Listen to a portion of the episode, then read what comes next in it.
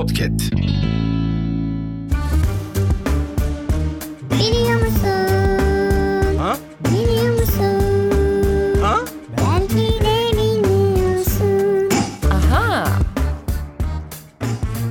Botoks nasıl yapılır biliyor musun? Botoks, alında ve gözlerin etrafında kuruşukluğa neden olan adele kasılmasının felç edilerek düzeltilmesini sağlayan bir yöntem. Aha! Neyse ki ihtiyacım yok. Her hastada tedavi yöntemi değişik olsa da ortalama 4 ile 6 ay arasında etkili olan botoksu tekrarlamak gerekiyor. Botoks ayrıca avuç içleri ve koltuk altlarında aşırı terleme olan hastalara da yapılıyor. Ay her yerim kasıldı.